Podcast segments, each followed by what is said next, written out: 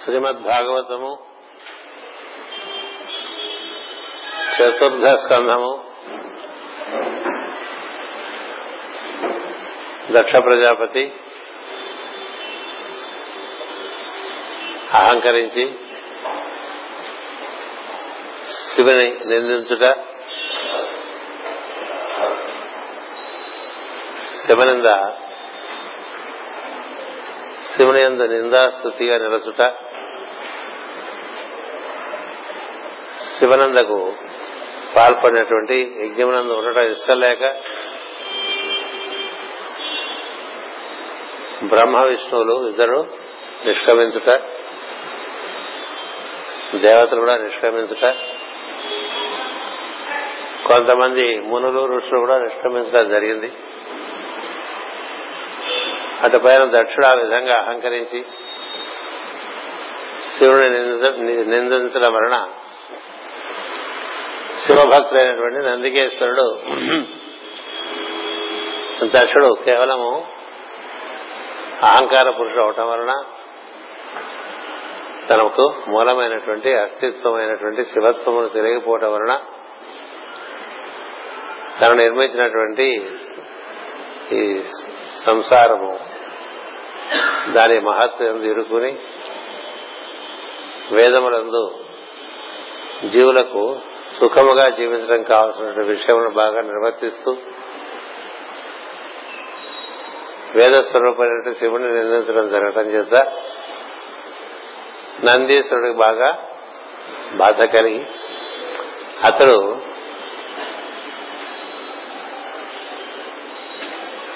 ఈ అజ్ఞాన పూరితమైన దక్షిణ యొక్క తత్వాన్ని మనకి మూడు పద్యాలు తెలియజెప్పాడు. అది కింద తరగతిలో మనకి పూర్తి అయింది. ఇప్పుడు శాపం ఇస్తాడు అది మనం ఇప్పుడు చదువుకుంటాం.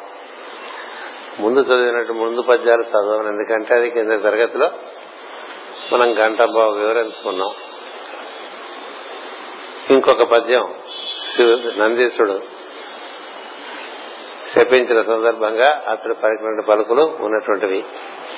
ఈ శివద్వేషులైన బ్రాహ్మణులు వేదములను అర్థవాద పరముగా మాత్రమే గైకొందురు. శివతత్వం తెలియక వేదాలను వేదములను ఆశ్రయించినటువంటి వారు ఉన్నారు ఇప్పటికీ ఉన్నారు.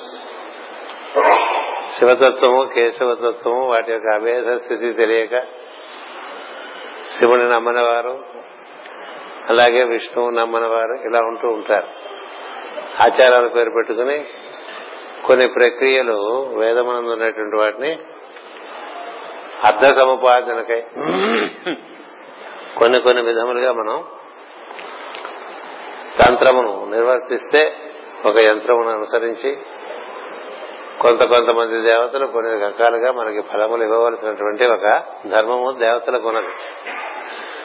అంచేత ఈ వేదముల పేరున రకరకములుగా యజ్ఞములు చేస్తూ ఈ యజ్ఞముల ద్వారా మనకి దేహ పోషణకు కావాల్సినటువంటి సమృద్ధి ఏర్పాటు చేయటం వరకే వేదములను అర్థం చేసుకోవటం అనేటువంటిది అర్థవాదమైనటువంటి అర్థవాద పరముగా వేదాన్ని అర్థం చేసుకోవడం వేదము సత్యమును కూడా ప్రతిపాదిస్తుంది.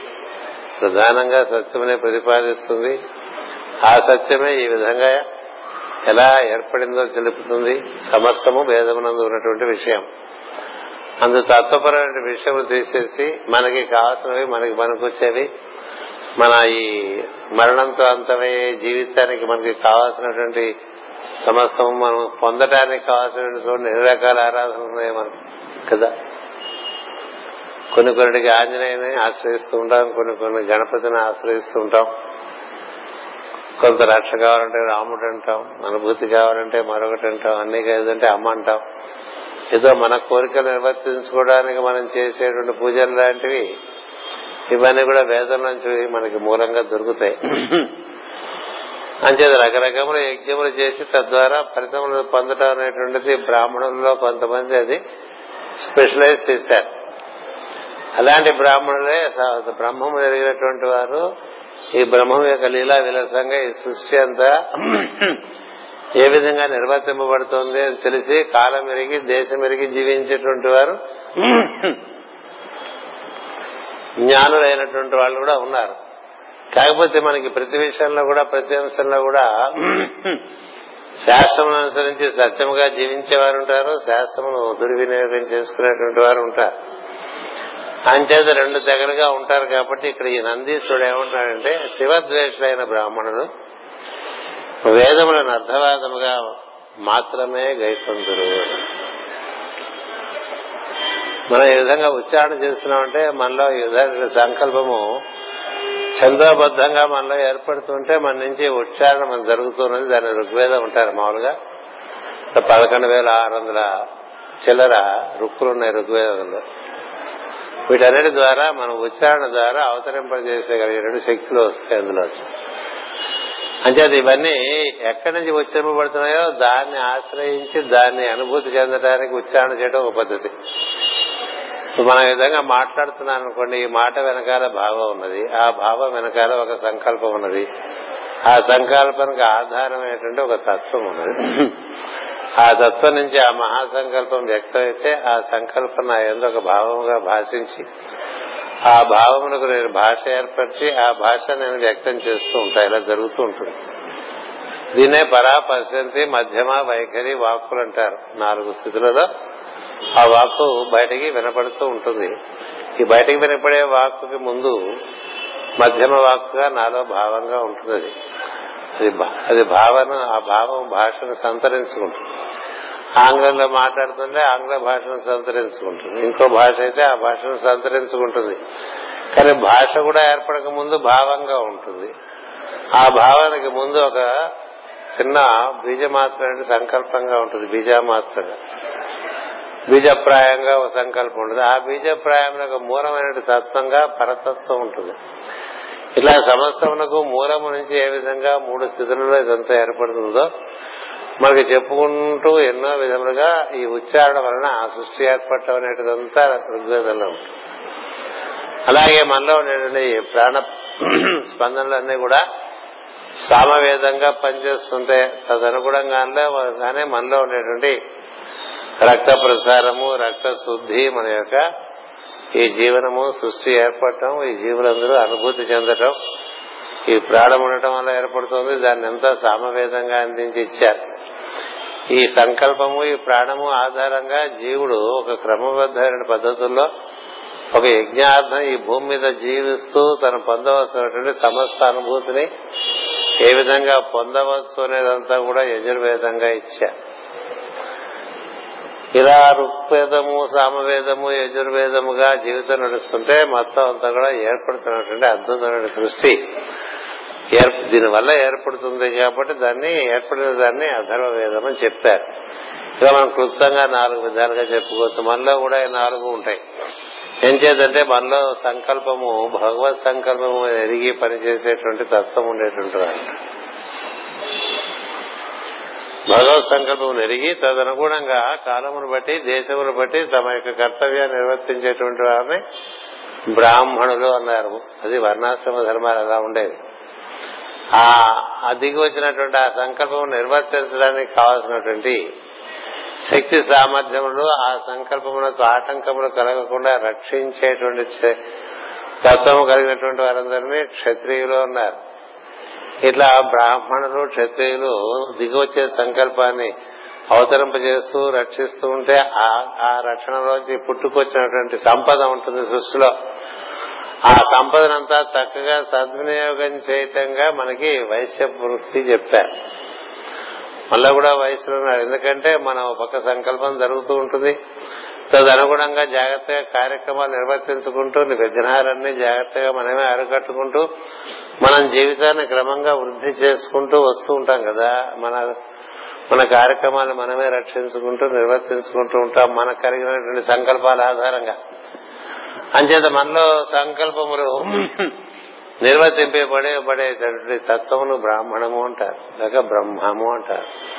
బ్రహ్మము అంటే వ్యక్తము కాబడింది అని అర్థం.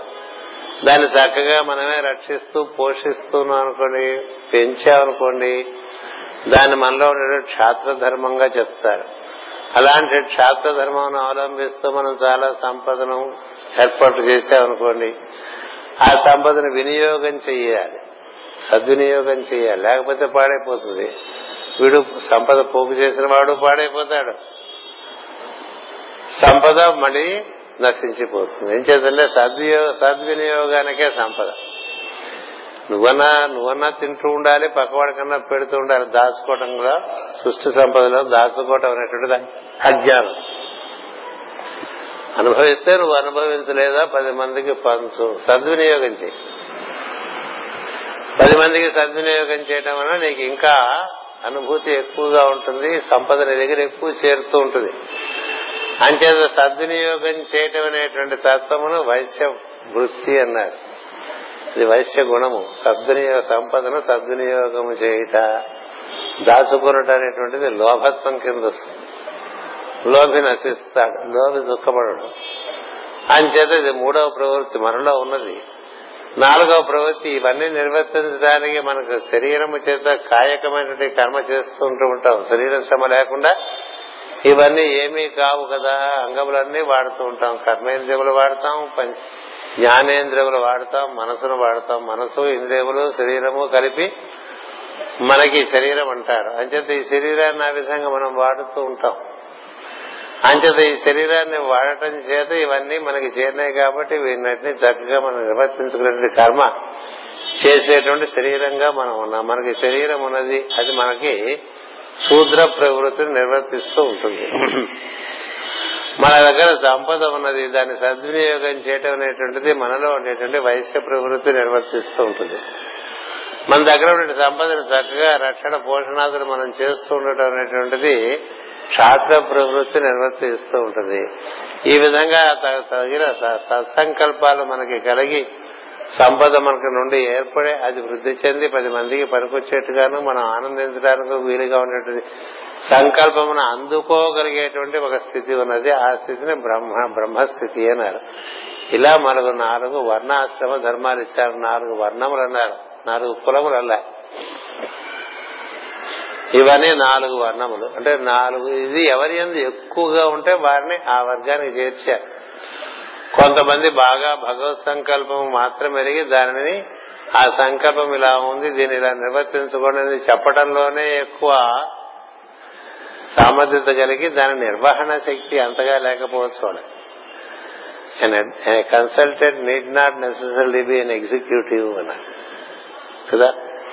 ఓ రాజపురోహితుడు ఇలా చేసుకుంటే బాగుంటుంది అని దైవ సంకల్పాన్ని చెప్తే రాజు దాన్ని నిర్వర్తిస్తారు. ఎందుకంటే రాజుకి తదనుగుణమైనటువంటి శక్తి సామర్థ్యాలు ఉంటాయి. రక్షణ పోషణాది శక్తి సామర్థ్యములు ఉండే కొంతమందికి అవి ఎక్కువ ఉంటాయి. వారికి సంకల్పములు ఈ బ్రహ్మశక్తి ఉన్నటువంటి వారికి కలిగినట్టుగా కలగవు. అంచేతే వారిని అడుగుతుంటారు ఎలా చేసుకోమంటారు ఏం చేసుకోమంటారు ఇప్పుడు మనం ఏం చేయాలి అనేటువంటిది. సద్గురువుని ఎందుకు అడుగుతుంటారు ఎలా చేసుకోవాలని వారు బ్రహ్మముతో కూడి ఉండటం చేత సంకల్పం ఎరిగి తెలపడం చేత తదనుగుణంగా దాన్ని అనుసరించి మిగతా వారు వృద్ధి చెందుతుంటారు అలా కొంత బ్రాహ్మణులు ఉంటారు. ఎంతసేపు పొట్ట పోషణ కోసం జీవించడం అనేటువంటి దానికోసం వేద విద్యను అమ్ముకోవటం అనేటువంటిది ఒకటి ఉంది. అలాంటి బ్రాహ్మణులు కూడా ఉంటారు. రెండు రకాల బ్రాహ్మణులు. అంటే చూడండి మనం వాడికి ఇలా అవుతుంది ఇలా చేసుకోవాలి అవుతున్నారు మనం జ్యోతిషం చెప్పి సాముద్రికం చెప్పి మరొకటి చెప్పి ఇంకోటి చెప్పి అక్కడికి వెళ్ళు ఇక్కడికి వెళ్ళు వాడికి ఎంతసేపు పొట్ట పోషణ మార్గమే వాడికి చెప్తూ ఆ దేవుడు ఉద్ధారణకు సంబంధించిన మార్గం ఏమీ చెప్పట్లేదు అనుకోండి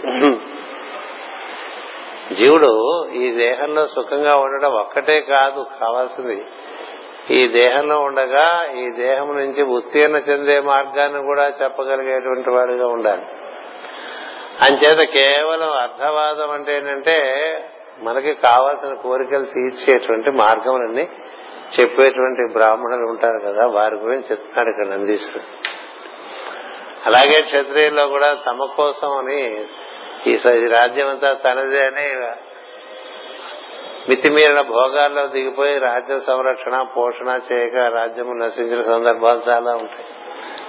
అలాగే మనం కూడా మనం ఏర్పాటు చే కష్టపడి పోగేసుకున్నంత పాడు చేసుకున్న వాళ్ళు కూడా ఉంటారు. ఏం చేతంటే వాళ్ళలో ఉండే క్షాత్ర ధర్మం సరిగ్గా లేక పోషణ చేసుకోలేక పాడు చేసుకో అలాగే వయసును సద్వినియోగం చేయక ఉన్న సంపదని అది ఏదో దాన్ని తన సుఖపడక ఇతరులకు సుఖపడనేక దాని అట్లా కాపు కాస్తూ కుక్కవలే. అది చివరికి ఎటు కాకుండా హారిత కర్పూరం వల్ల అయిపోతూ ఉంటుంది. అలా ఉండేవాళ్ళు ఉంటారు. ఏ శరీర శ్రమ చేయకుండా ఎంతసేపు ఒళ్ళు దాచుకుంటూ పనులు చేయకుండా ఏ విధంగా మనం బాగా ధనము సంపాదించాలా కీర్తి సంపాదించాలా అనే బుద్ధితో ఊరికే రోడ్ల మీద తిరుగుతూ రాజకీయ నాయకుల చుట్టూ అధికారుల చుట్టూ తిరుగుతూ ఉండేవాడు ఉండరు ఉంటారు కదా? నాలుగు రోడ్ల కోడల్లో న్యూస్ చదువుకుంటూ బతుకుతూ ఉంటారు కదా? వీళ్ళందరూ శరీరాన్ని సరిగ్గా వినియోగం చేయనటువంటి ఉంటారు కదా వారు కృషికర్మ ఏం చేయట్లేదు. అంచేత ఇందులో ఈ బ్రాహ్మణులు నందీశ్వరుడు ఏ బ్రాహ్మణులకు శాపం పెట్టాడు? ఏ ఎవరైనా ఎలాంటి బ్రాహ్మణులకు శాపం పెట్టాడంటే శివద్వేషులైన అంటే అంతర్యామి తత్వము ఎవరి మూలంగా ఈ సృష్టి ఏర్పడి ఉన్నదో ఎవరు ఎందు ఈ సృష్టి నిలబడి ఉన్నదో ఎవని చే జనించు జగమెవ్వని లోపల నుండి లీనమై ఎవ్వని ఎందుడిందు పరమేశ్వరుడు ఎవ్వడు మూల కారణం ఎవ్వడు అనాది మధ్యలో ఎవ్వడు వాడు కనపడ్డు కదా లేడనుకుంటాం కదా?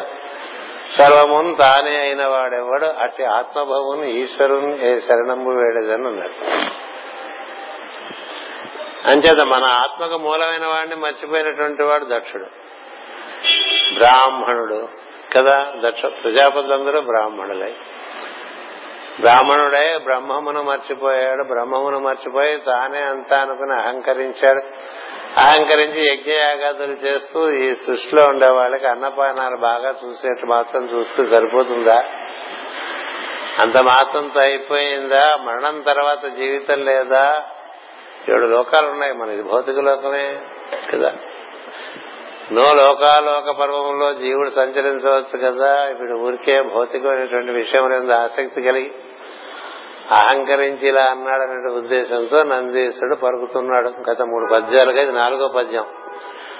మద్యము వాసన వంటి సకామ మనసుతో వ్యామోహపడి వేద కర్మల ఎందు ఆసక్తులగుతున్నారు మద్యము బాగా అలవాటున్న వాడికి దాని వాసన తగలగానే ఎలాగైనా అది పొందాలనిపిస్తుంది. మద్యం వరకు ఎందుకండి మంచి ఆహార పదార్థం మంచి వాసన వస్తే దాని మీద ఆసక్తి కలుగుతుంది కదా. కలుగుతుందా లేదా? ఆసక్తి వాసన వలన మనకు ఆసక్తి కలుగుతుంది. కానీ భోజనము చేయటం దేనికోసం దేహ పోషణం కోసం కదా. అంటే రుచి కోసం భోజనం చేసామనుకోండి రోగాలు వచ్చేస్తాయి. కదా?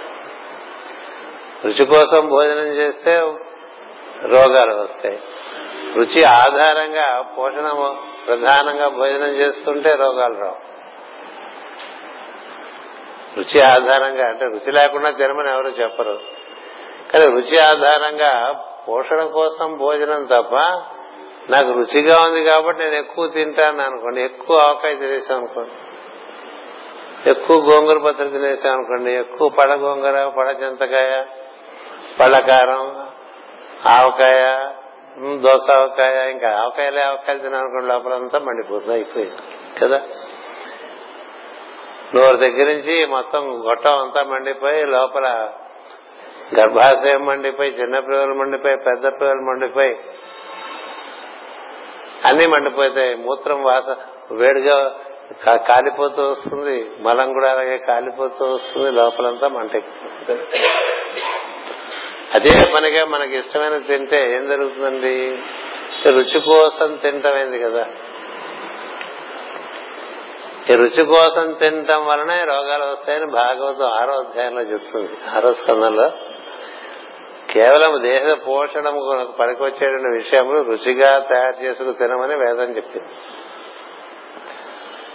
కానీ రుచిగా చేసుకోవటం అలవాటైన తర్వాత రుచికు ప్రధానం అయిపోయి పోషణం అనేది అప్రధానం అయిపోయింది అనుకోండి ఇప్పుడు వేదముల ఎందుకంటే సత్యం అప్రధానం అయిపోయి వేదము వలన శరీర పోషణార్థము చేసేటువంటి కొన్ని వేదోక్త కర్మలు అవి ప్రధానం అయిపోయినాయి అనుకోండి.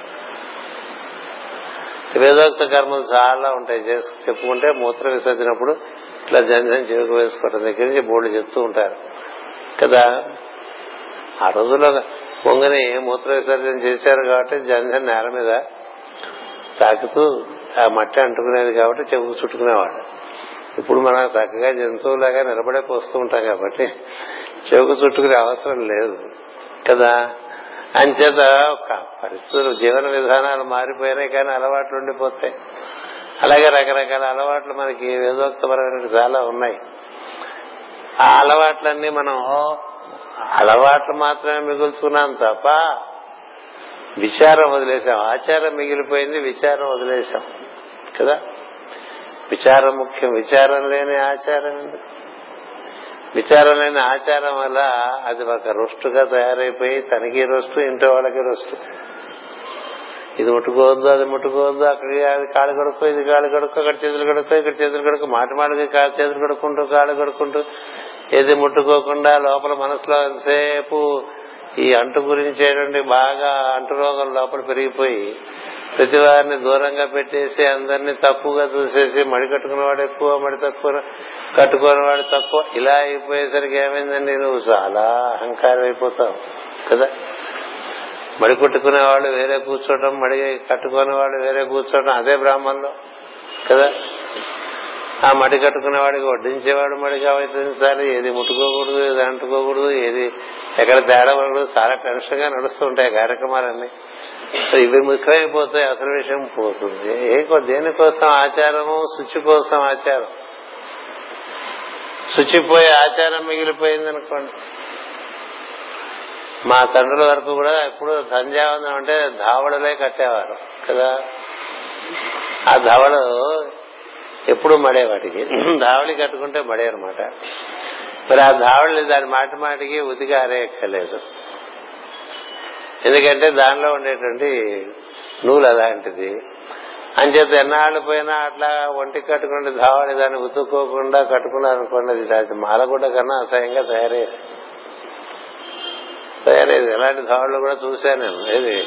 ఇళ్ళలకే గుడ్డ కన్నా కన్నా కష్టంగా ఉండేది. ధావళి కట్టుకుని నేను మడి కట్టుకున్నాను అనుకునేటువంటి స్థితికి కూడా వెళ్ళిపోయే సందర్భాలు ఉన్నాయి.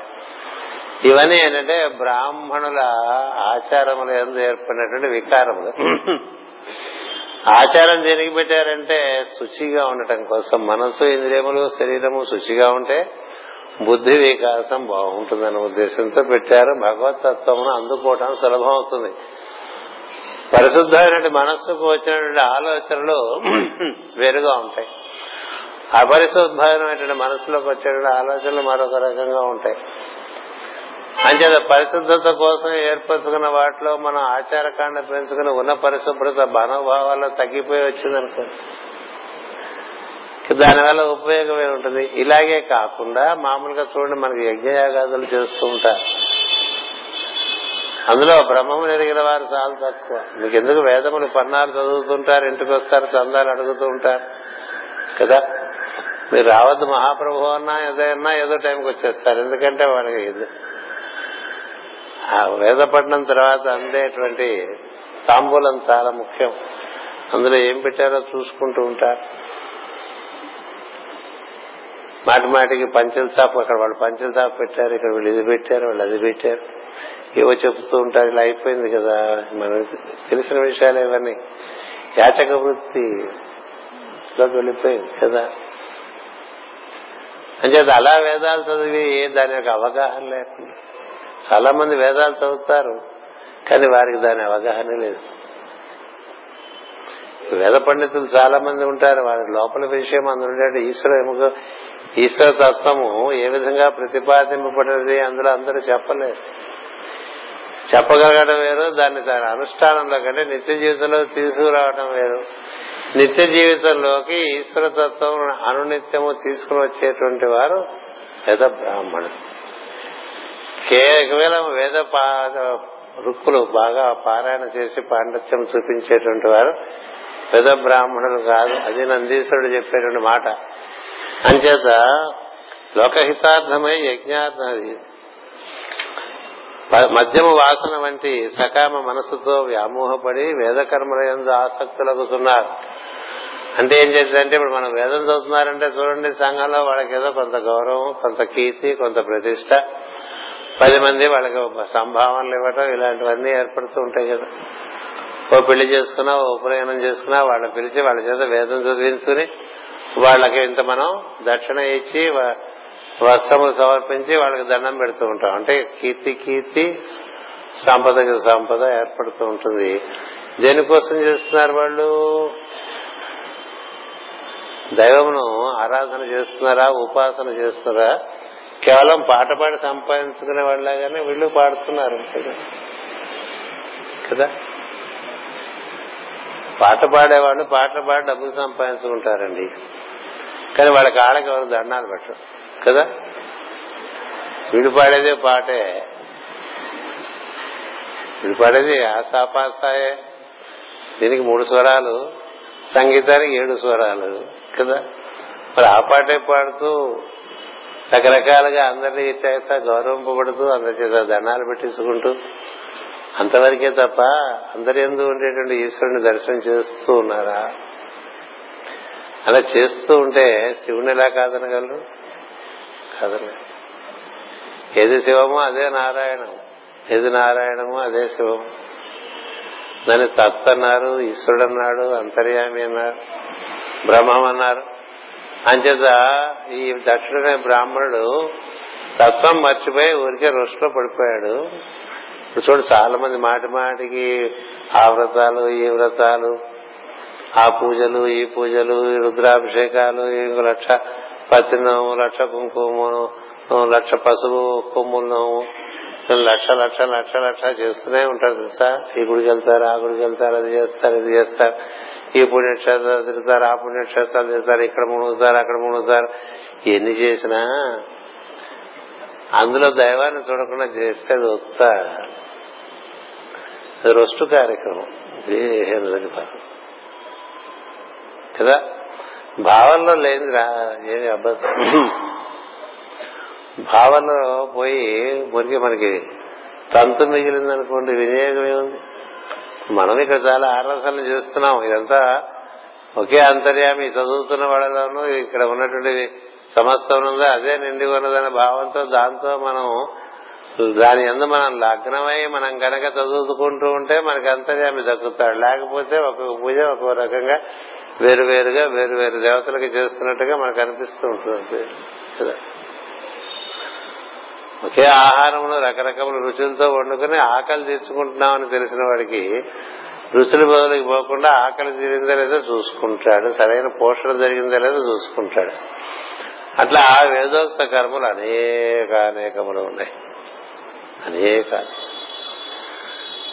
కర్మలు మిగిలిపోయినాయి వేదమునకు ఆధారమైన తత్వం ఎగిరిపోయింది అంచేత రుచులకు మరిగి తినవచ్చినవి తినరానివి అని భేదము లేక యజ్ఞముల పేర అన్నియూ తినుతున్నారు అంటే తింటాం అంటే పొందుతున్నారని అర్థం.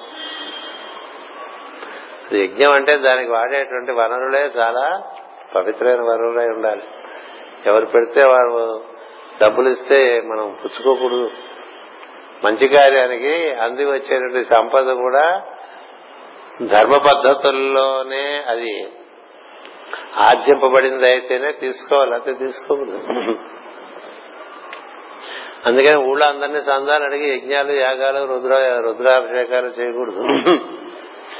ఎందుకు చేయకూడదు అంటే అందరూ కలిసే డబ్బు ఎలా డబ్బు ఎలా ఉంటుందో. అందుకనే మనం గురు పూజలు చేసినా మరొక పూజలు చేసినా ఎవరిని అడగరు కదా?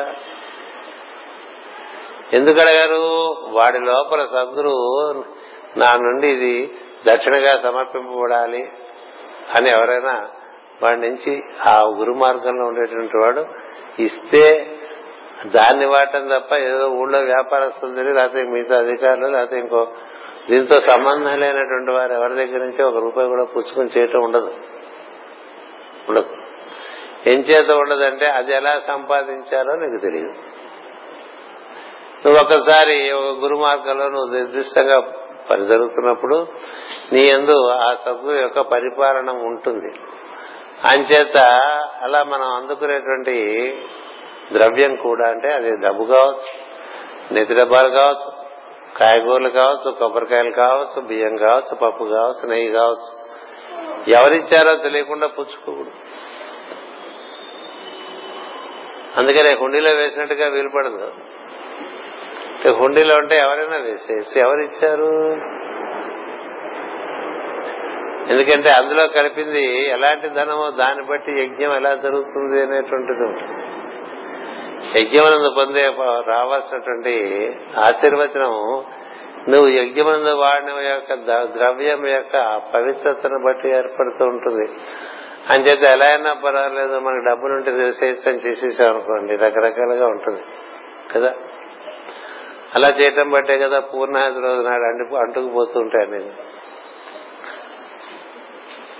అంటుకుపోయినాయా లేదా? ఎందుచేత అంటుకుపోయినాయి? నీకు శక్తి ఉంది నీకు అధికారం ఉన్నది. ఎందరెందరినో పిలిచావు. అందరందరూ బ్రాహ్మలు. దక్షిణ కోసం వచ్చే బ్రాహ్మణులే చాలా ఎక్కువ మంది. ఓ వేలాది మంది బ్రాహ్మణులు వచ్చారు. యజ్ఞం అన్నారు. డబ్బు కొరత లేదు. కానీ ఆ డబ్బులో ఉండే పవిత్రత ఏమిటి? ఆ యజ్ఞార్థం కురుగాబడిన ద్రవ్యములై ఉన్నటువంటి పవిత్రత ఏమిటి? మరి యజ్ఞమునందు అగ్ని ఎలాగైనా ప్రవర్తించు నీ యొక్క ద్రవ్య శుద్ధిని బట్టి అతను ప్రవర్తిస్తాడు. ఇల్లు కాల్చినా అదే అగ్ని హోమంలో పెరిగినా అదే అగ్ని కదా. అంటే అగ్ని ధ్వంసము చేయగలడు అగ్ని వృద్ధిని ఇవ్వగలడు కదా. మరి ఏం జరిగింది చెట్టు చివరి రోజు? అంటే పెద్దానికి గిన్నెస్ బుక్ రికార్డ్ అని చూసుకోకూడదు కదా. ఇలాగ ఇంతకుముందు ఎవరు చేయలేదు నేను ఒకటి చేస్తాను అనుకునేటువంటిది రజస్సుతో కూడినటువంటి యజ్ఞం. ఇదివరకు ఎవరూ చేయలేంది ఇదివరకు ఎవరూ చేయనటువంటి పద్ధతిలో నేను ఒకటి చేస్తానంటానేటువంటిది రజస్సు. నీ అందు నీకు ఉండేటువంటి స్ఫూర్తి చేత నువ్వు చేసేటువంటిది సత్వం. దానికి భోగవసర ద్రవ్యం కూడా సత్వపరంగానే ఉండాలి మరొక రకంగా ఉండటానికి వీలేదు అంచేత ఎప్పుడు కూడా సత్వగుణ ప్రధానంగా నడిచేటువంటివి వేదోక్త కర్మ. అందులో సత్వం ఉన్న చోట సత్యం ఉంటుంది శుచి ఉంటుంది శుభ్రత ఉంటుంది ధర్మం ఉంటుంది. అంచేత ఇది ధర్మమా ఇది అధర్మమా అని తెలియకుండా తినేయటం అనేటువంటిది ఏది? అందుకోవటమే తినేయటం ఇక్కడ. ఇప్పుడు ఎవరైనా తెచ్చి మీకు పాతిక లక్షలు ఇస్తామని మంచి పనులకు వాడని ఇచ్చానుకోండి మంచి పనులు వాడటం కోసం నేను సమర్పణ చేసుకోలేదు. తెలియాలి. నేను మీరే చేసుకోండి మంచి పనులు నేను మీకు చేసి పెట్టేందుకు మీరే చేసుకోండి. అంటే ఊళ్ళో వాళ్ళందరి కోసం మంచి పనులు చేయడానికి మనం ఇక్కడ కూర్చున్నామా లేదు? సద్గురువుని ఆశ్రయించిన వాడి యొక్క వృద్ధి కోసం అతన్ని ఉద్దేశించి ఏదైనా అంగీకరించి చేయటం అనేటువంటిది ఉంటుంది అంతే. అంతేగాని జనరల్ కదా మనకు ఊరంతా పడిపోయి జగద్గురు పీఠ నలభై ఐదేళ్ళుగా పనిచేస్తుంది. ఎక్కడ ఎవరి దగ్గర అపరిచితులైనటువంటి వారి దగ్గర నుంచి ఎప్పుడు ఏది ఆశించింది ఉండదు ఏం చేత? సద్గురు యొక్క కుటుంబంలోని వారే సద్గురువు యొక్క కార్యక్రమంలో వారి యొక్క శక్తి మేరకు వారు నిర్వర్తించుకుంటారంతే. ఇంక ఇందులో బ్లాక్ మనీ అని అధర్మంగా సంపాదించిందనేది కానీ రకరకాలుగా సంపాదించిన వనరులు ఇందులో చేరేటువంటి అవకాశం మొదటి నుంచి లేకుండానే దీన్ని నిర్వర్తించుకుంటూ వస్తున్నాం. ఎందుకు చెప్తున్నానంటే మనం మంచి పని చేస్తుంటే దానికి ఉండేటువంటి వనరులు అన్ని మంచిగానే మంచి అంటే శుచి శుభ్రత ధర్మపరమై ఉండాలి. అలా కానప్పుడు వాటిపైన అడ్డగోలుగా చేరిపోతే అన్ని ఇలాగే తయారవుతాయి. అందుకని తినుతున్నారు పవిత్రమైన విద్యను తపస్సును వ్రతమును దేహ పోషణ కొరకు ఉపయోగించుకొనుతున్నారు పవిత్రమైన విద్యను తపస్సును వ్రతమును దేహ పోషణమునకై వినియోగించుకొనుతున్నారు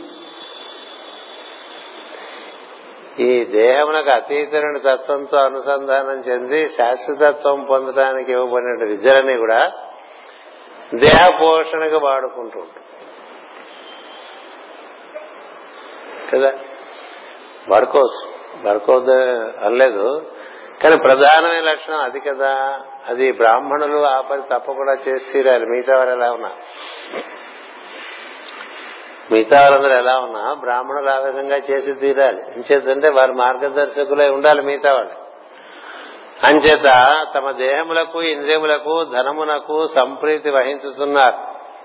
అది తమ దేహములకు ఇంద్రియములకు ధనమునకు సంప్రీతి చెందుతున్నారు.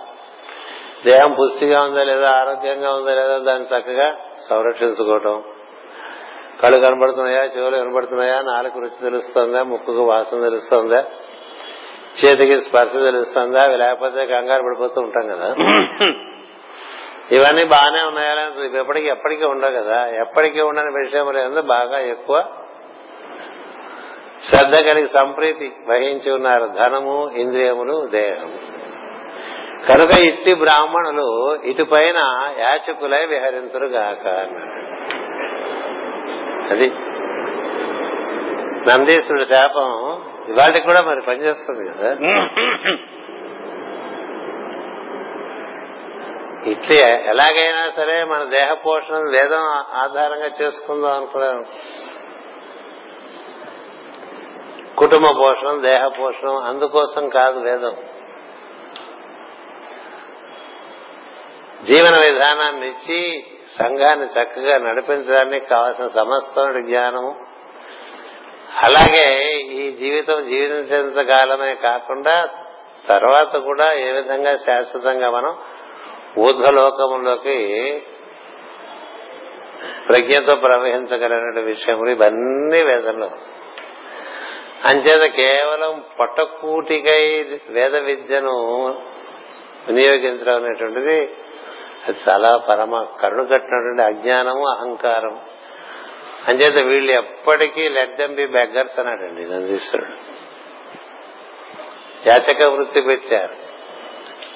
అందుకనే బ్రాహ్మణుడు యాచ యాచక వృత్తి అయినా చేసినా సరే బ్రహ్మమును పొందడానికి ప్రయత్నం చేసుకోవాలని చెప్తూ ఉంటారు.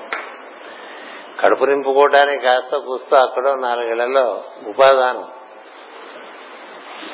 ఉపాదానం బ్రాహ్మణుని ఉంటూ ఉండేవారు. ఓ నలభై ఏళ్ళ క్రితం వరకు.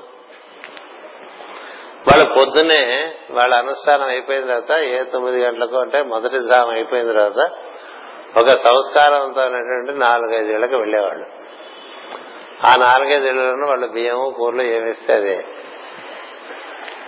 అవి తెచ్చుకుని అది వండుకుని ఒక పూట భోంచేసి ఒక పూటే. మళ్ళీ ఆరాధన చేసుకోవటం తపస్సు చేసుకోవటం. ఎంత బాగుందండి. అంటే వాళ్ళు కేవలము ఆ రోజు భగవంతుడు వాళ్ళకి ఏమి నిర్దేశించాడో అది మనకి తనకి అందచేస్తాడన్న ఉద్దేశంతో నాలుగిళ్ళకి వెళ్ళి అమ్మా ఉపాదాన బ్రాహ్మణ వచ్చాను అని చెప్పావు. అంటే ఇంతే ఆవిడ గాని ఇంతే ఆయన గాని గబగబా ఇంట్లోంచి వాళ్ళకి ఉంటుంది వాళ్ళకి వచ్చింది. అపక్కమైనటువంటి పదార్థములు. పక్క పదార్థం తీసుకునేవాడు కాదు. ఏం చేద్దంటే వారు దాన్ని తీసుకువెళ్ళి శుభ్రపరచుకుని వండుకుని తిని మళ్ళీ తమ కార్యక్రమం. మూడు పూట్ల తినే కార్యక్రమం అంటే ఏం లేదు ఒక పూట తినే నిజానికి వయసు పెరుగుతున్న కొద్దీ ఎంత తక్కువ తింటే అంత ఎక్కువ ఆరోగ్యం ఉంది. ఎన్ని తక్కువ సార్లు తింటే అంత ఎక్కువ ఆరోగ్యం సులభంగా ఉంటుంది వెళ్ళిపోవటానికి. తెలియదు మనుషులకి. ఇంకెన్నాళ్ళు తింటాం కదా అని తింటాం కనుక ప్రతి తినేయటం కాదు. ఇంకా మా ఉంటే ఐదేళ్ళే ఉంది పదేళ్ళే ఉంది అనుకో తింటే మళ్ళీ తినలేం కదా అని తినకూడదు. తక్కువ తినాలి. ఏకభుక్తం. నలభై సంవత్సరం నుంచి ఏకభుక్తం చెప్పారు అరవై అయినా మనకి త్రికాల సంధ్యావందనం లాగా త్రికాల భోజనం పుచ్చుకుంటున్నాం అనుకోండి దేహం చాలా ఇబ్బంది పడిపోతుంది దీన్ని ఇబ్బంది పెట్టేస్తుంది. ఆహార స్వీకరణ ఎంత క్లుప్తం చేస్తే అంత దేహ పరిత్యాగం అంత సులభం అవుతుంది. ఈనాటికి మనకి జైన మతస్థులు ఆ విషయంలో చాలా ఆదర్శప్రాయంగా ఉన్నారు. నాకు తెలిసిన జైన కుటుంబాలు. వాళ్ళు క్రమంగా ఒక్క పూట భోజనానికి వచ్చేస్తారు. ఎనభై ఏళ్ళు వచ్చేసరికి అది కూడా తగ్గించేస్తారు.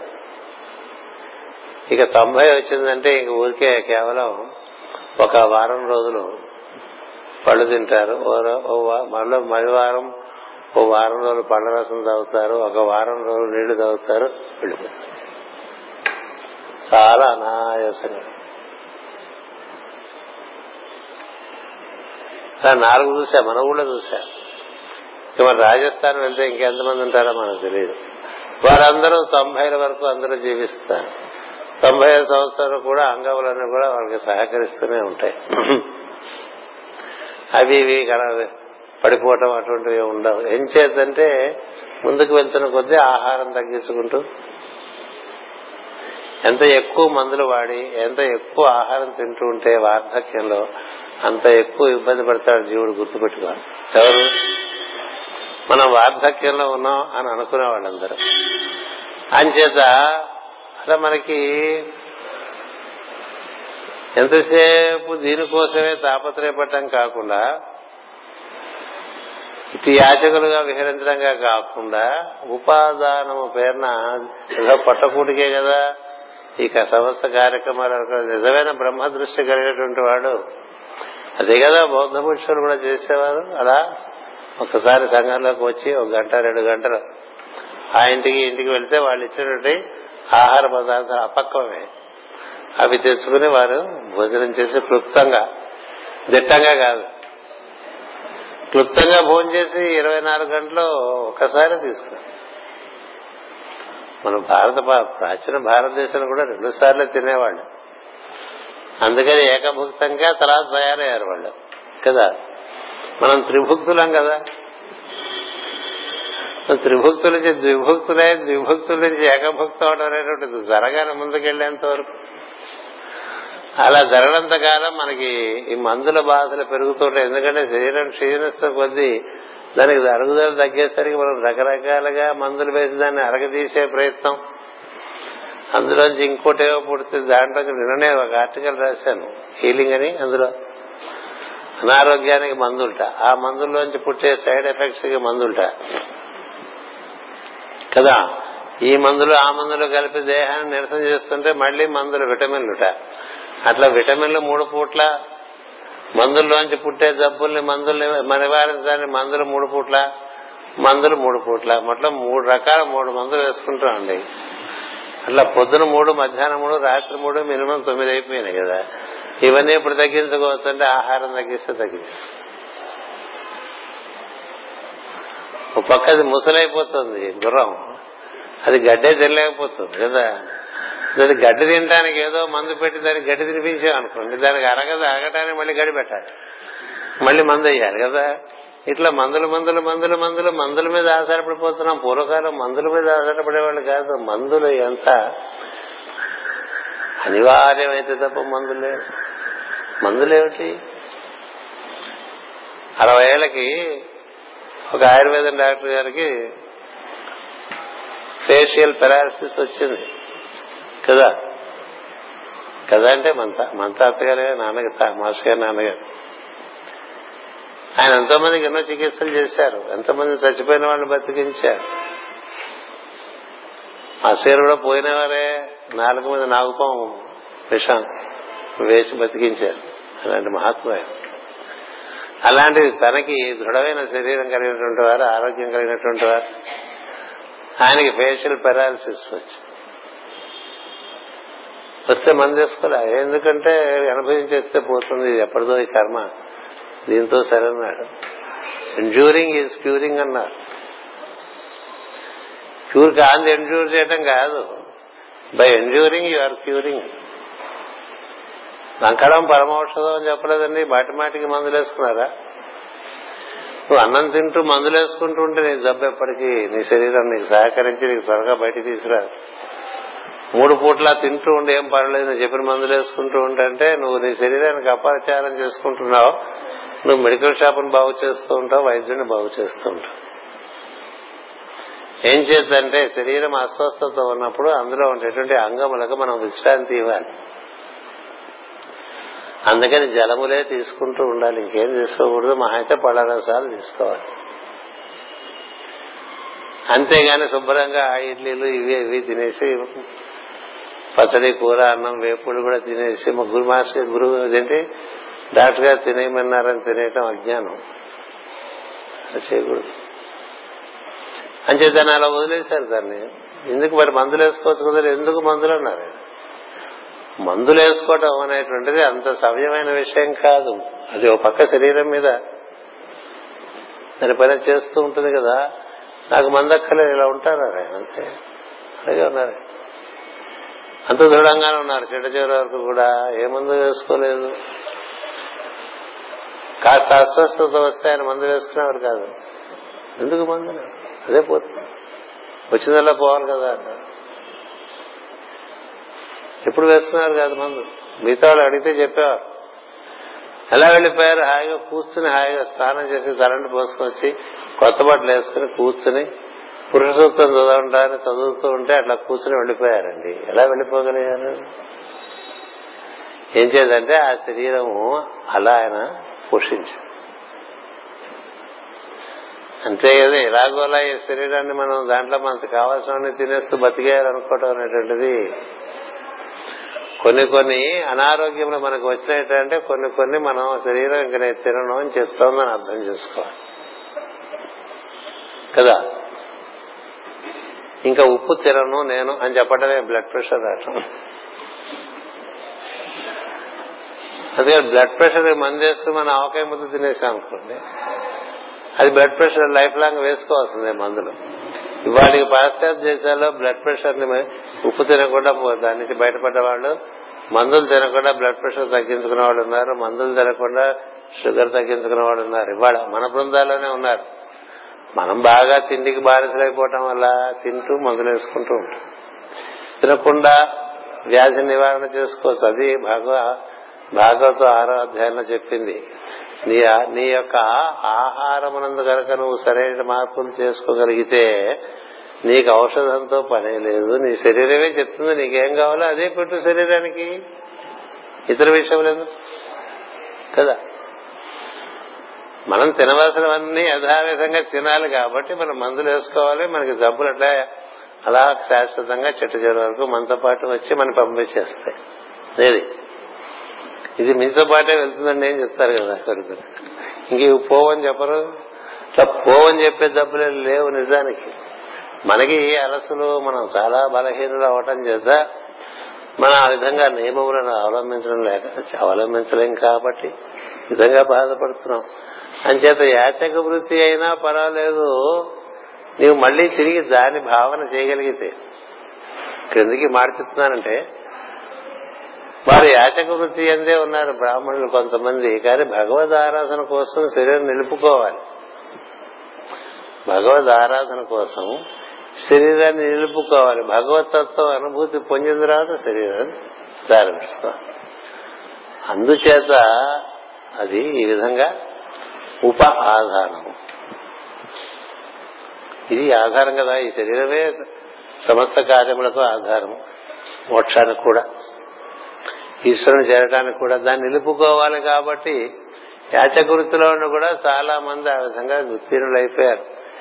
కానీ కేవలం దేహ పోషణం కోసం ఇంద్రియ పరితృప్తి కోసం కీర్తి కోసం ధనం కోసం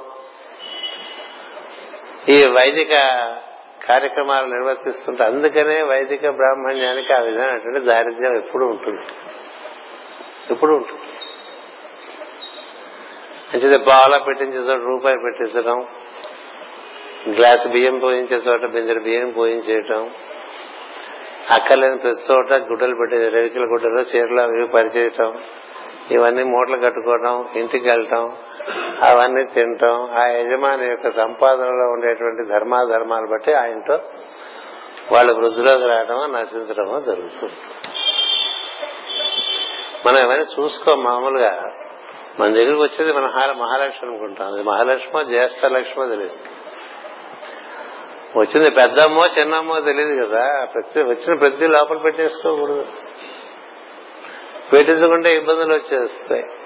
అంచేత ఈ విధంగా ఆయన శాపం పెట్టాడండి. పెట్టేసరికి ఒక ప్రజాపతి భృగు కోపం వచ్చేసింది. కోపం వచ్చింది చూడండి. భృగు మహర్షి అంతటి వాడు సాక్షాత్తు లక్ష్మీదేవికి తండ్రి కదా. మనం ముందు చదువుకున్నాం. భృగుకే పుట్టింది. అమ్మవారు శ్రీలక్ష్మి.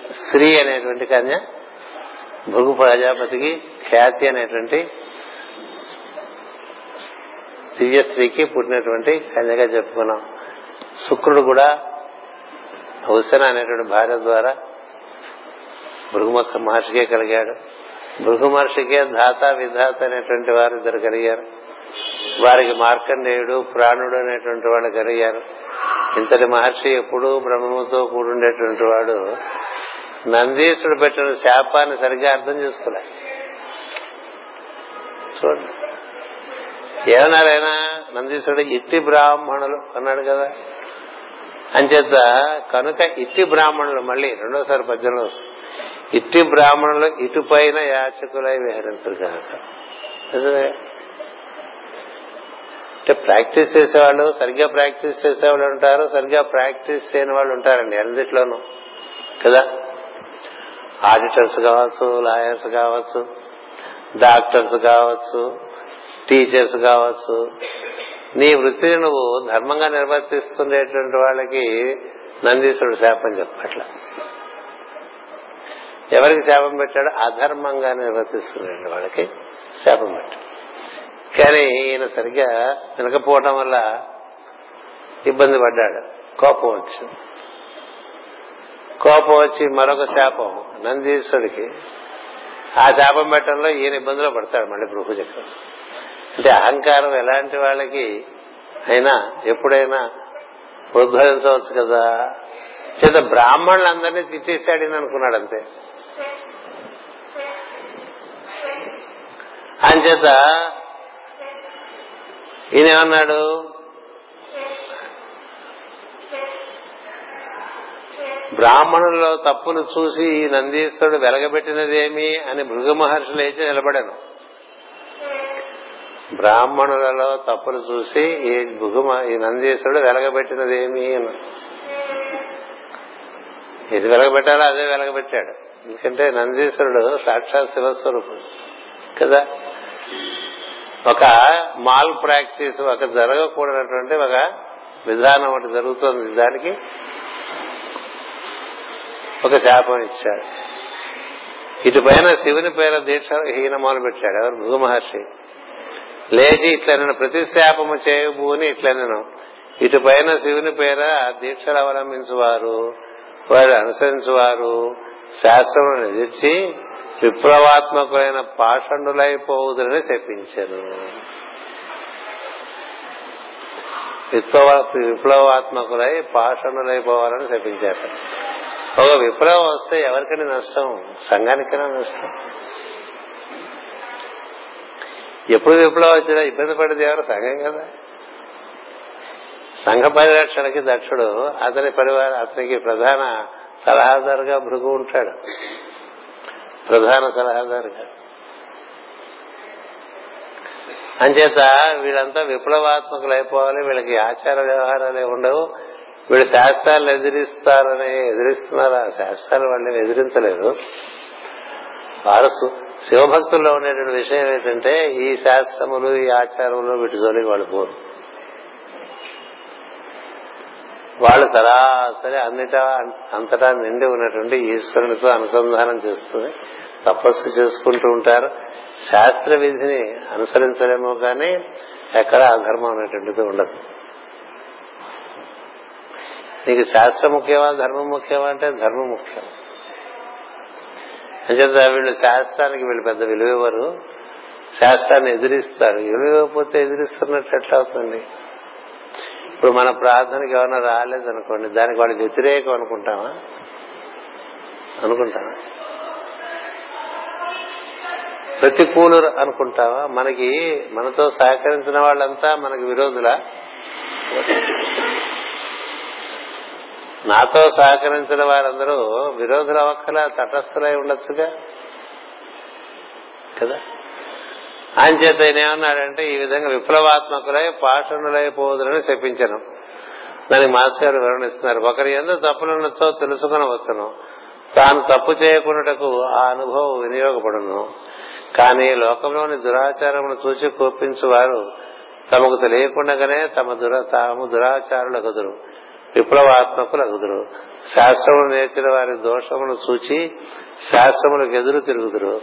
దానితో భ్రష్టులగుదురు. శివుని గాని విష్ణుని గాని పూజించిన వారిలో తప్పులను చూచి శివమును వైష్ణవును నిందించిన వారు నంది వలె బహుమహర్షి వలె ధర్మము తప్పిన వారు అగుదురు. వారిద్దరూ బాధ బాగుపడటకు వారి బుద్ధులు బాగుపడటకు దైవానుగ్రహం ఒక్కటే మార్గము. లోకహితార్థమై పనిచేసినచో దైవానుగ్రహము కలుగును. లోకహితము చేయవారు నంది భృగుల వలె ధర్మభ్రష్టులైనను దైవానుగ్రహము చే రక్షింపబడుదురు అన్నారు. ఇలా ఒకళ్ళనొకళ్ళు చెప్పించుకున్నా వీళ్ళిద్దరికీ దైవానుగ్రహం ఉంది. ఎందుచేతంటే ఆ తర్వాత మళ్ళీ లంపలు వేసుకుని మనం ఎందుకు మనకు అక్కర్లేని మాట మాట్లాడామనుకుని సర్దుకుని వాడు విష్ణువుని వాడిని శివుని పొట్టు కూర్చుంటారు. ఆ తర్వాత మంచి పనులు చేసుకుంటూ ఉంటారు. ఏదో అప్పుడప్పుడు ఏదైనా పొరపాటు జరిగినా విధంగా జరిగిందని. అందుకనే వీరభద్రుడు వచ్చినప్పుడు సైన్యంతో ఈ భృగు మీసాలన్నీ పీకేస్తారు అట్లా? పెరిగిన మీసాలని చేపట్టుకుని పీసి పీకేస్తుంటే అది చాలా యాతనగా ఉంటుంది చూసారు ఒక్క వెంట్రుకు లేకుండా పీకేస్తాడు అట్లాగే పూషుడైనటువంటి సూర్యుడు నవ్వుతాడు. నవ్వుతాడు. ఏది శివరందు జరుగుతుంటే. వాడి మీద మూతి మీద కొడతాడు. కొడితే మొత్తం అన్ని రాలిపోతాడు అప్పటి నుంచి పూషుడైనటువంటి సూర్యుడు పోషించేటుంటాడు ఆయనకి ఆహారం పిండే. పిండి తప్ప తినలేరు పిండి నీళ్ళలో కలిపి ముద్ర ముద్రగా పెడితే చూడండి అంతే. ఇలా ఒక్కొక్కళ్ళకి ప్రతి వాళ్ళకి వాళ్ళ పర్యవసానాలు తర్వాత వస్తాయి. అంచేత ఈ విధంగా ఒకళ్ళకొకళ్ళు ఆ క్షణంలో అలా పెట్టుకోవటం వలన ఈ నందీశ్వరుడు ముందు భంగపడతాడు వాళ్ళతో భంగపడి వెళ్ళిపోతాడు మళ్ళీ. వీరభద్రుడితో కలిసి వచ్చినప్పుడు ఈయనే మంత్రి ఇది వీరభద్రుని సైన్యానికి వీళ్ళందరినీ ఏ విధంగా శిక్షించాలో అనేటువంటి విషయానికి నందీశ్వరుడు చెప్తుంటాడు వీడిని ఇలా చేయండి వాడిని అలా చేయండి వీడిని ఇలా చేయండి అని. అంతవరకు తెచ్చుకుంటారు అనుకోండి. అంచేత మరియు భూమి ఇట్లను వర్ణాశ్రమ ధర్మములు లోకక్షేమములకు మార్గములు. ఇందాకే చెప్పాను నేను వర్ణాశ్రమములు లోకక్షేమములకు మార్గములు. వారిని ప్రసాదించినది ఋషులైన బ్రాహ్మణుల ధర్మము. ఋషులైన బ్రాహ్మణులు ఆ ధర్మాలన్నీ ఇచ్చారు సత్యమైన ప్రజాపతులే ఇచ్చారు ఇవన్నీ. వాళ్ళే సప్తర్షులు కూడాను. పూర్వ ఋషుల సాంప్రదాయము మనకు దారి చూపి రక్షించను. అది నారాయణ వలన ఋషులకు ప్రసాదింపబడినది. దాని స్వరూపమున్నది తెలుపునది వేదము. అది నిత్యము పరిశుద్ధము జగన్మంగళకరము. దానిని అవలంబించిన వారిని ఆర్యుడందరూ. అవలంబించలేదు కదా? దానిని అవలంబించిన వారిని ఆర్యుడందరూ. అట్టి ఆర్యుడే బ్రాహ్మణుడు. ఎవడో దక్షుడను బ్రాహ్మణుడు తప్పు చేసినప్పుడు నీవు దుష్టమై బ్రాహ్మణులు అందరినీ చెప్పించితివి అన్నాడు. బ్రాహ్మణులు అందరినీ చెప్పించలే చెప్పించలే అది ఒకసారి మనకి ఆవేశం వస్తే ఏమిటంటే అవతలవాడు అన్నదానికన్నా మనం వినేది ఎక్కువ ఉంటుంది. వినేది ఎక్కువ ఉండటం వల్ల చెప్పించేది ఇది వేదము వేద మార్గము నిందించడయే నీ శివదీక్షతుల ముఖ్య ధర్మమా అన్నాడు. మాట మాట పెరిగినప్పుడు వినటం తగ్గిపోతుంది ఆలోచన తగ్గిపోతుంది బుద్ధి తనగిలుతుంది మనకి ఇష్టమైనది వింటూ ఉంటాం అని చేత ఆయన వేద ధర్మాన్ని వ్యతిరేకించలేదు కదా. వేద ధర్మమును భ్రష్టు పట్టించిన వారిని గూర్చి ఆయన శపించాడు ఆయనతో మీచే ఆరాధింపబడు భూతపతి వారిని ఆరాధించు మీరు భస్వము భస్వమును జడలను ఎముకలను పురలను ధరించి శుచి లేని వారై మూఢులై పాషండులై పోవుదురుగాక. అని శాపం ఇట్లు ఉద్రిక్తులై ఒకరినొకరు చెప్పించుకులను వారిద్దరును భవదనుగ్రహం కలవారు ఒకటి వలన పరస్పర శాపములకు నాశమందక నిలబడిరి. ఇద్దరును మార్గము తప్పినని అర్థము. పేరు శివుడైనను విష్ణువైనను పొందవలసినది భగవద్ అనుగ్రహము గాని ఉద్రేకము కాదు. ఉద్రేకించినప్పుడు పనికిరవి సత్యములు కావు. లోకహితార్థమెరుగని వారి ఉద్రేకములు పరస్పర వినాశకరములు. లోకహితం ఎరిగిన వారు అరుదుగా ఉద్రేకము చెందినను నాశము చెందక మరల సన్మార్గమున పడుదరని ఇందరి అర్థవాదము. అది ఉద్రిక్తులే ఒకరినొకరు చెప్పించుకున్నాను భగవదనుగ్రహం కలవారొకటిచే వారు పరపర పరస్పర శాపములకు నాశమందక నిలబడేది. వాళ్ళిద్దరూ బాగానే ఉన్నారు. కానీ మిగతా వాళ్ళు ఇలా ఉండే వాళ్ళందరికీ ఇది వర్తించేస్తుంది వేద ధర్మమును కేవలము పుట్ట పోషణగా నిర్వర్తించుకునేటువంటి వాళ్ళు బాగా అధోగతికి వెళ్ళిపోతూ ఉంటారు. అలాగే మనకి వర్ణాశ్రమ ధర్మములను ధిక్కరించి అంటే తగుదనమ్మాని తనకి ఇప్పుడు చూడండి మనకి కనకపు సింహాసనమున సునకమును కూర్చుండబెట్టనట్టు. ఎవరు ఎటువంటి సమర్థత కలిగిన వాడో వాడక్కడ కూర్చుంటే ప్రజలకి సంరక్షణ తప్ప ఓ చేతకాని వాడు ఓ లంచగొండి ఒక మందబుద్ధి ఒక మద్యపాన రతుడు కూర్చున్నాడు అనుకోండి ఏం జరుగుతాయి కదా కదా? అంచేత వర్ణాశ్రమ ధర్మములకు ఉండాల్సిన స్థానం దానికి ఉన్నది. అంచేత ఎవరెవరు వారి వారి యొక్క శక్తి సామర్థ్యమును బట్టి వారి జీవలక్షణంలో ఏది ఎక్కువగా ఉంటే దాని ప్రకారం వారి యొక్క ఆశ్రమ ధర్మాన్ని నిర్ణయించారు నిర్ణయం చేశారు. అంచేత అది కేవలం జీవితంలో ఒక్కొక్కళ్ళు వృద్ధి చెందుతున్నప్పుడు వారి నుంచే వ్యక్తం అవుతూ ఉంటాయి. కులం ఏదైనా చాలా ఆచార్య పదవులను అలంకరించిన వాళ్ళు చాలా మంది ఉన్నారు ప్రపంచానికి చాలా సేవ చేసిన వాళ్ళు ఉన్నారు వాళ్ళందరూ బ్రాహ్మణులే. కులం ఏదైనా పది మందిని రక్షించేటువంటి బుద్ధితో జీవించేటువంటి వాళ్ళు ఉన్నారు వారందరూ క్షత్రియులే. కులం ఏదైనా తమ దగ్గర ఉన్నది పది మందికి సద్వినియోగపడేట్టుగా సంపదను వినియోగించే వాళ్ళందరూ కూడా సు ఆర్య వైశ్యులే కులం ఏదైనా కాయ కష్టం చేసి ధర్మంగా దాంట్లోంచి తనకు వచ్చింది అందుకు తీసుకునేటువంటి వాళ్ళందరూ కూడా సత్కులములకు చెందినటువంటి శూద్రులే. వారెవరికి తేడా పడదు. అందుకనే అందరికీ భగవద్ అర్హత ఉంటుంది. కానీ ఒకదాని మీద కన్నా ఒకటి గొప్పదని భావించి తనకి చేతకాని దాంట్లోకి తన దూరి కోతి వడ్రంగి కథలాగా చేసుకుంటూ ఉంటాం కదా. ఇప్పుడు గొప్పకి ఇట్లా ఉపన్యాసాలు చెప్పుకుంటూ పది మంది చేత మనం గొప్పవాళ్ళు అనిపించుకోవడానికి చేసే పనిలో ఉండి లోపల స్వభావంలో అది లేదనుకోండి. అలాంటి వాళ్ళకి ఇబ్బంది వచ్చేస్తుంది పతనం జరుగుతూ ఉంటుంది. అంచేత ఏ ఆచారము లేకపోవడం గొప్పతనం కాదు. సదాచారం ఉండాలి. సదాచారం దేనికోసం దేనికోసం అంటే సంస్కారవంతులే ఉండడం కోసం. సదాచారం సదాచారం కోసం కాదు. నేను చాలా డిసిప్లిన్ నేను చాలా డిసిప్లిన్ ఊరికి గింజుకుంటే ఉపయోగం నీ డిసిప్లిన్ వల్ల పది మంది ఉపయోగం జరగ కదా? నేను డిసిప్లిన్ నేను డిసిప్లిన్ ఇంట్లో వాళ్ళందరినీ ఉతకొచ్చి పెట్టేస్తున్నాను అనుకోండి. అదేం డిసిప్లిన్ నీ డిసిప్లిన్ వల్ల నీ డిసిప్లిన్ లోకకంటకంగా తయారైతే ఆ డిసిప్లిన్ అక్కర్లా వేస్ట్ కదా? అందుకే నీ సదాచారం దేనికి పనికి రావాలి? నీలో సంస్కారములు పెరిగి నీలోంచి సంస్కారవంతమైన కార్యములు సంఘానికి జరిగి సంఘానికి ఒక చక్కని సంస్కరణ జరిగిందనుకో నీ సదాచారానికి ఒక విలువ.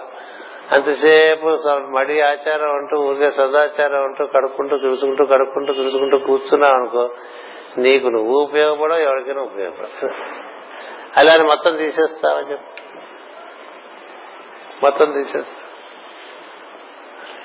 మొత్తం తీసేస్తే ఏమవుతుందంటే నీలో ఉండేటువంటి పరి- అపరిశుభ్రత పెరుగుతూ వస్తుంది. తమస్సు వచ్చేస్తుంది. శుచిగా భోజనం చేయన్నారు శుచిగా భోజనం చేస్తే మనసు శుచిగా ఉండాలి ఇంద్రియములు శుచిగా ఉండాలి శరీరము శుచిగా ఉండాలి. అలా భోజనం చేస్తే ఆరోగ్యం బాగుంటుంది అన్నారు. నేను అది పట్టించుకోను అన్నాడు అనుకో. పట్టించుకోకపోతే దాని ఫలితం వచ్చేస్తుంది. కదా? తదు ఉదయమే స్నానం చేయి ఆచారం అది. దానివల్ల శరీరంలో ఉండేట్టు ధాతువులన్నిటికీ చక్కని ప్రాణశక్తి లభించి వీటి వలన ఆ విధంగా ఎంత అలసిపోయినా స్నానం చేస్తే ఎంత చక్కని తేలిక ధనం వస్తుంది శరీరానికి కదా. మరి స్నానం చేయను రోజు చేయాలా అనేవాడు ఉంటారు కదా. రోజు రెండు సార్లు చేయాలా ఓసారి చేస్తే చాలదా? కంపు కొడుతుంటే చేయాలి. ఒకసారి రెండు సార్లు కాదు. ఎప్పుడు శరీరం వస్తే వాసన వస్తే అప్పుడు వెంటనే శరీరం చేయాలి స్నానం చేయాలి. వాసన రానివ్వకూడదు ఆ వాసన నిన్ను పాడు చేస్తున్నాం తమస్సు. అంచేత ఆచారం విలువ ఆచారానికి ఉన్నది. కానీ ఆచారమే అంత కాదు. అది తెలియాలి. మనకి ఊరికే ఈ మూలకి వెళ్ళిపోవటం ఆ మూలకి వెళ్ళిపోవటం ఎక్స్ట్రీమ్స్ వెళ్ళిపోవటం కాదు. అనాచారం వల్ల ఉపయోగం లేదు. రోజు ఇంట్లో దీపం పెట్టామనుకో నీకు ఇంట్లోకి దేవతలు వస్తారు. చక్కగా నాలుగు స్తోత్రాలు చదివానుకో నీ గృహం వాతావరణం అంతా కూడా మారిపోతుంది. దేవతలు నిండుతారు. ఆ స్తోత్రాల్లో బలం నువ్వు మామూలుగా అట్లా కూర్చున్నావు అనుకో నీకు వచ్చి పిచ్చి ఆలోచనలతో నిండిపోతుంది మొత్తం గది అంతా కూడా. అందుకే రోజు విష్ణు సహస్రనామం లలిత సహస్రనామం మరొక స్తోత్రం మరొక రుక్కు ఏదో చదువుకున్న పురుష సూక్తం శ్రీ సూక్తం లేదా గాయత్రి మంత్రం మరొకటి. బాగా చేస్తుంటే లోపల బయట శుద్ధి శబ్దం వల్ల శుద్ధి అవుతుంది. వెలుగు వల్ల శుద్ధి అవుతుంది. వెలుగు దీపం శబ్దం స్తోత్రం. అలా చేసుకుంటే లోపల శుద్ధి అవుతుంటుంది బయట శుద్ధి అవుతుంది. శుద్ధి అయింది. శుద్ధి అయిన తర్వాత ఏం చేస్తాం అనేది కూడా చాలా ముఖ్యం. శుద్ధి చేసుకోకపోతే మంచి పనులు చేసినా సరిగ్గా జరగవు. శుద్ధి లేని పాత్రలో నువ్వేం వండినా అది పాడైపోతుంది. ఆ వంటకి పోషకమైనటువంటి విలువలు ఉండవు తింటే అనారోగ్యం కదా? అంచేత పాత్ర శుద్ధి తర్వాత మనం వంట చేసినట్టుగా ఆచారము ద్వారా శరీరమును శుద్ధి చేసుకుని ఆ శుద్ధి అయినటువంటి మనసు ఇంద్రియముల శరీరంతో నువ్వు దైవమును ఆరాధన చేయటానికి నువ్వు ఎక్కువ అర్హత కలిగి ఉంటావు. అంచేత నువ్వు బాగా స్తోత్రాధికములు చేస్తూ బాగా దీపములు పెట్టుకుంటూ పువ్వులు పెట్టావంటే పువ్వులన్నీ దేవతల యొక్క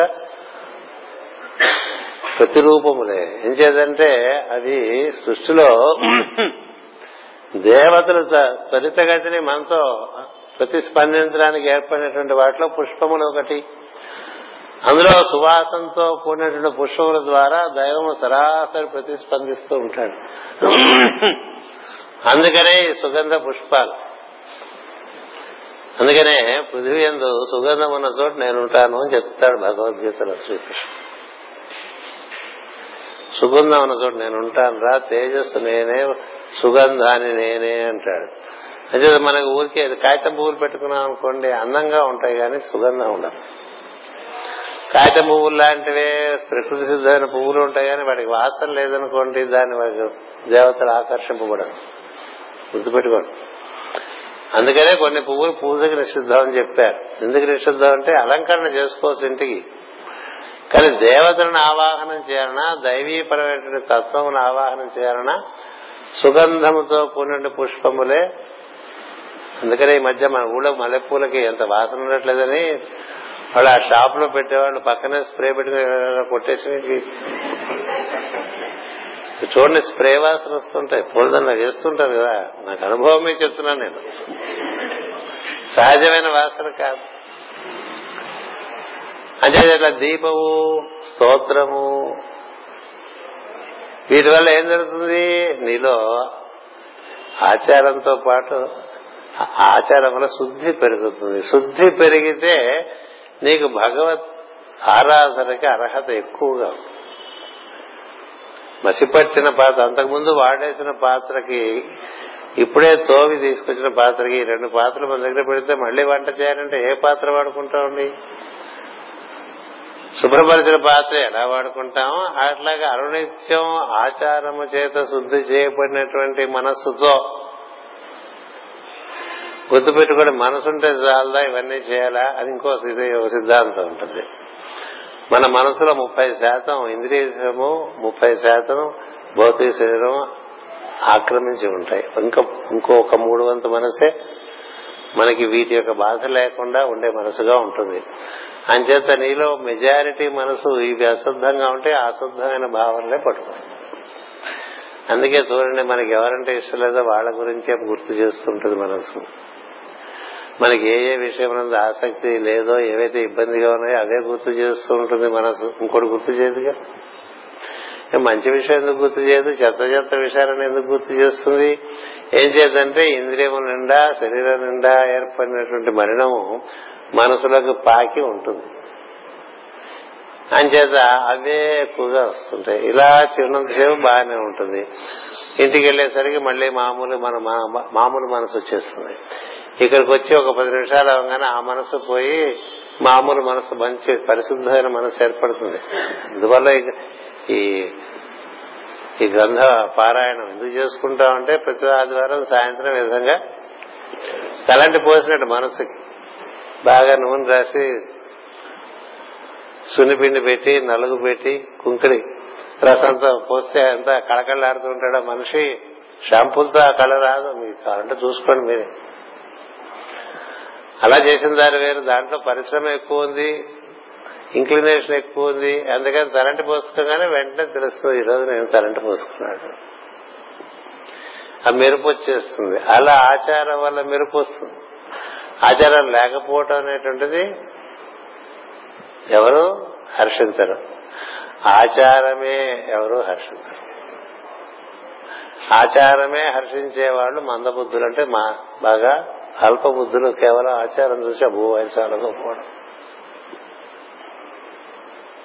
ఆచారం వల్ల గొప్పవాళ్ళు ఎవరు? ప్రవర్తన వల్ల గొప్పవాళ్ళు అవుతారా? ఆచరణ వల్ల గొప్పవాళ్ళు అవుతారు. అంచేత ఆచారం ఉండవలే అది అతిక్రమించి ఆచారమే అంతా అయిపోయి దేని గురించి ఆచారము అది పొందక ఉండేటువంటి వాళ్ళందరూ కూడా ఒక రకంగా బాధపడతారండి. అసలు ఈ ఆచారం అక్కర్లేదు అనేవాళ్ళు ఇంకో రకంగా బాధపడతారు. కానీ ఇక్కడ నందీశ్వరుడు చెప్పింది ఆచారం అక్కర్లేదు అనలేదు.